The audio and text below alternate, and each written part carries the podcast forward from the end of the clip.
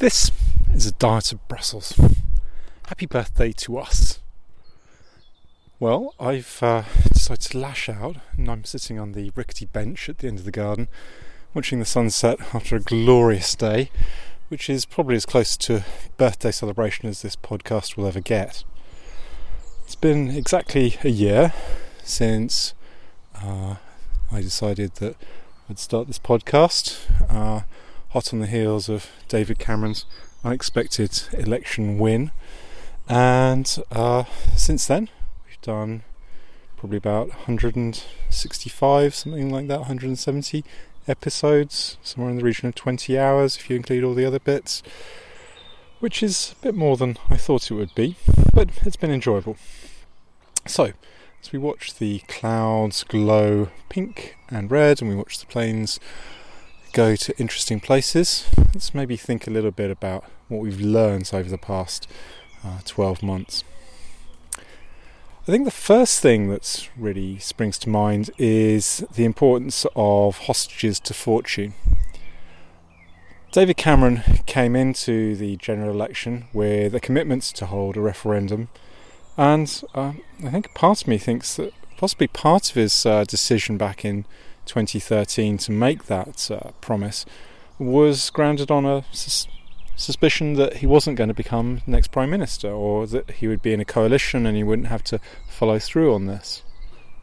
However, having made that commitment and having won the election, uh, he's been tied into this course of action in the past 12 months have been uh, conditioned completely by that uh, one uh, statement uh, made uh, over three years ago. Obviously, I think a little bit about this myself because I seem to rashly remember promising that I would carry on doing the podcast until the referendum took place, hoping, I think, that it would all be over by Christmas, which it is, just not the Christmas that I thought it would be. So, uh, past commitments are, are important in all of this.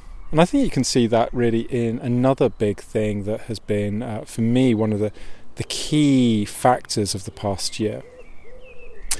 Cameron's presentation of this referendum was always that it was a renegotiation and a referendum, that he would go to Brussels, he would get a better deal for the British, and he would then take that to the people for a vote. Now, he's done uh, something like that. He's gone to Brussels, he's got uh, a package, uh, it's been approved uh, by his fellow heads of state and government back in uh, March and February. Um, but the referendum's not really about that. If you listen to David Cameron, uh, he doesn't really talk about the renegotiation. he doesn't talk about this new settlement, as it was more properly called. Now, partly that's because his uh, renegotiation didn't really renegotiate anything fundamental. It's not uh, a treaty change, it's a, a commitment to action uh, to possibly change some things.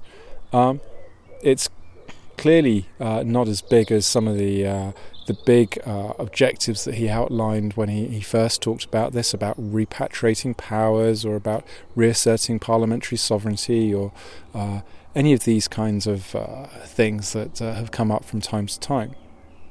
So possibly he's a little bit uh, embarrassed uh, about what he's got, but I think it also goes to a, a deeper uh, reality, which is that it was never going to be about the the package uh, that was being discussed. It was always going to be about membership as a whole a lot of the questions we've talked about on this podcast, that people have talked about on the street, in the media, wherever, have been about the big questions about is it worth it? Do we get a good deal? Uh, you know, where's the accountability? Where's the democracy? Where's the benefit?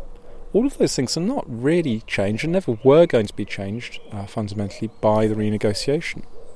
And if you want to win the argument, you have to go for the bigger picture that it's not about the success or the failure of David Cameron in this uh, this process. It's about how you see the UK's place in the system. This maybe then is the third key thing that has uh, really struck me over the past 12 months.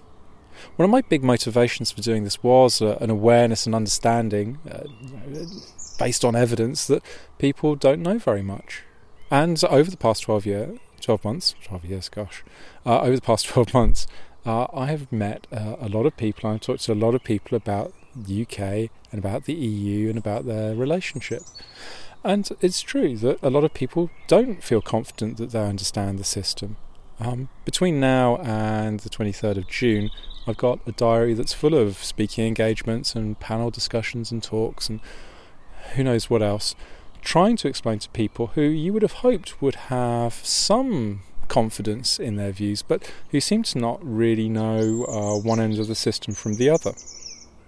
And again, I think this reflects a, a longer term problem in British politics, but I think also in European politics, which is that participation and awareness is on the wane, that people uh, neither know nor care too much about these things until uh, their kind of uh, fears and concerns become more material. Now, that's a, a concern uh, because the very worst thing that could happen in this referendum is a decision that people real, come to realise is not what they thought it would be. Now that's a, a, fear that's usually expressed on the, the Remain side that you know maybe if we leave, you know, this people will see the scales will fall from people's eyes uh, and they'll see what a terrible mistake it's all been. But I think it's also true uh, on the other side that you know if we say we're staying in, that people will sink back in saying, "Oh well, we've sorted that out. I didn't really care all that much about it. We can not worry about it for a generation or uh, for however long," and people won't understand. And uh, you know, I've met as many people who are pro EU who don't really understand the system as I've met uh, anti EU people who don't understand the system. And in my perspective, neither of those positions is uh, really very good in the longer term because it means that the system's then likely to not work in a way that's good for anybody. So, what have we got? We've got two months, uh, not even two months now, uh, left of this uh, campaign. Uh, we've got uh, the local elections out of the way, the regional elections, uh, the national elections, as we should call them. so now we've got hopefully a clear run. People will be able to give their unbridled attention to what is still to come. Now, I say that slightly sarcastically and ironically because I have a sensation that uh, that might not be the case, that people will still find other things to do, like sitting out in their garden and watching the sunset, because it's slightly more interesting than talking about the EU and its impact on wages or uh, the democratic deficit. Now, I can sympathise with that, uh, I can empathise with that, but at the same time, I think it's really important that we need to keep on discussing these issues. So, in these last few weeks, what I want to try and do is go around some of the big issues again, think about some of the, the big picture stuff.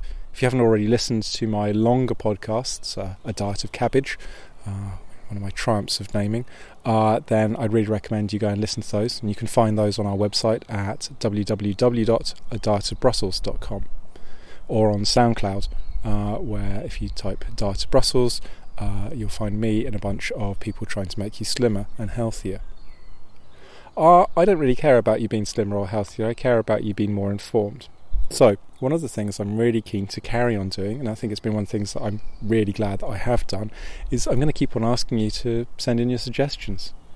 Over the past year, I've had any number of uh, queries and comments, and you've hopefully had all of them addressed and dealt with as we've gone along.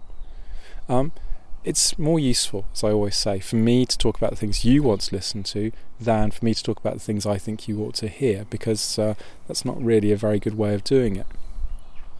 So, I hope you will send in your suggestions. You can do that on the website or on Twitter if you go to uh, my hashtag or my user handle, which is at a diet of Brussels and uh, I'm really happy to uh, give you a, a, prompt reply on all of those things.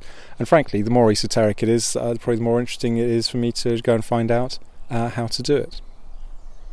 So, last thing I think to say is thank you. Uh, I know that some of the people who uh, have uh, followed me have listened to pretty much every episode I've done, and for you, you have only my sympathy. Uh, I know that my voice is reputed to be soothing and calming, but uh, that's not really a good enough reason. So I hope that means that I'm doing a, a good job. But if you don't listen, then you know I understand. But uh, the fact that you do listen, and in ever increasing numbers, I hope, is a sign that this is a useful thing. So, for the last uh, leg of this, uh, until we reach the referendum, uh, I will wish you a very good evening, and here's to um, the next episodes.